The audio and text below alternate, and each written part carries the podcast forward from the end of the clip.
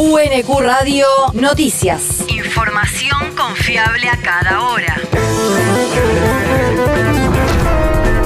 El clima. El Servicio Meteorológico Nacional indica que hoy se espera una máxima de 14 grados con cielo nublado y lluvias aisladas. El viento soplará del sur a lo largo de toda la jornada. El país. El índice de precios al consumidor subió 5,3% en junio. De esta forma, en los últimos 12 meses, el índice marcó un avance del 64%, según informó ayer el INDEC. Los rubros que registraron mayores incrementos fueron salud, vivienda y bebidas alcohólicas y tabaco, mientras que los que mostraron menores aumentos fueron comunicación y educación. La región. Alcohol cero. Familiares de víctimas de tránsito expusieron en el Senado bonaerense. Lo hicieron ayer en el plenario conjunto de las comisiones de prevención de las adicciones, de transporte y de legislación general para hacer sus aportes a los proyectos que se están debatiendo. Habida cuenta de que bueno, los altísimos índices de, de, de mortalidad en accidentes de tránsito vinculados a, a, la, a la, ingesta eh, de alcohol. Walter Martelo, defensor adjunto del pueblo de la provincia de Buenos Aires. Y además porque eh, la provincia, a través de una reunión que se mantuvo en Naciones Unidas, junto con el resto de las jurisdicciones de, del país, asumieron el compromiso justamente de, de implementar políticas públicas tendientes al descenso de, de, de la mortalidad vinculada a, a, lo que tiene que ver este, la seguridad vial.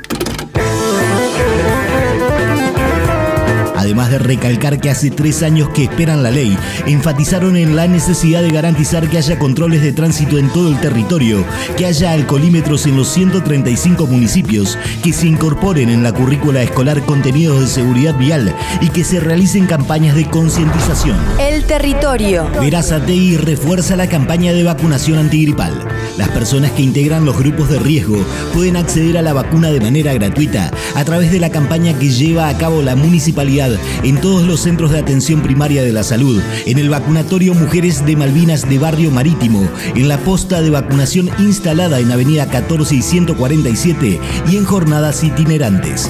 Deben vacunarse los niños de 6 a 24 meses, las personas de entre 3 y 64 años con factores de riesgo y certificado respaldatorio y los mayores de 65. El mundo. Multan a Repsol por daño ambiental en Perú. El organismo de evaluación y fiscalización ambiental Incaico informó sobre la imposición de una multa contra la refinería La Pampilla, propiedad de la empresa española, por aproximadamente 1.250.000 dólares.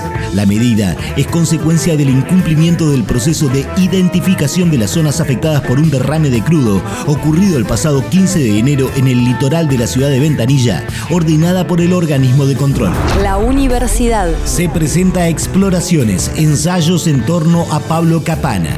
El próximo miércoles 20 de julio a las 19 horas se presenta el libro coordinado por Matías Carnevale y con prólogo de Andrés Pablo Bacaro.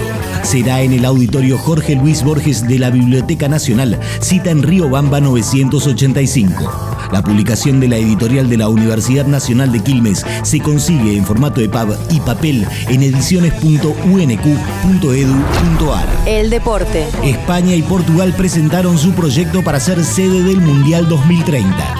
La Real Federación Española de Fútbol confirmó los 15 estadios que presentará a la FIFA para la candidatura a albergar el Mundial 2030, junto con Portugal, que postuló al Estadio do Dragao en Oporto, y el Daluz y el José Albalade, ambos de Lisboa. Madrid, Barcelona, Valencia, Bilbao, Galicia, Asturias, Sevilla, Murcia, Andalucía y las Islas Canarias serían las ciudades y regiones españolas que alberguen distintos partidos a lo largo del torneo.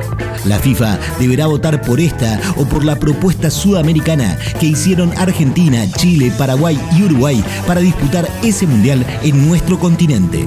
UNQ Radio te mantiene informado. Cada UNQ Radio, la radio pública.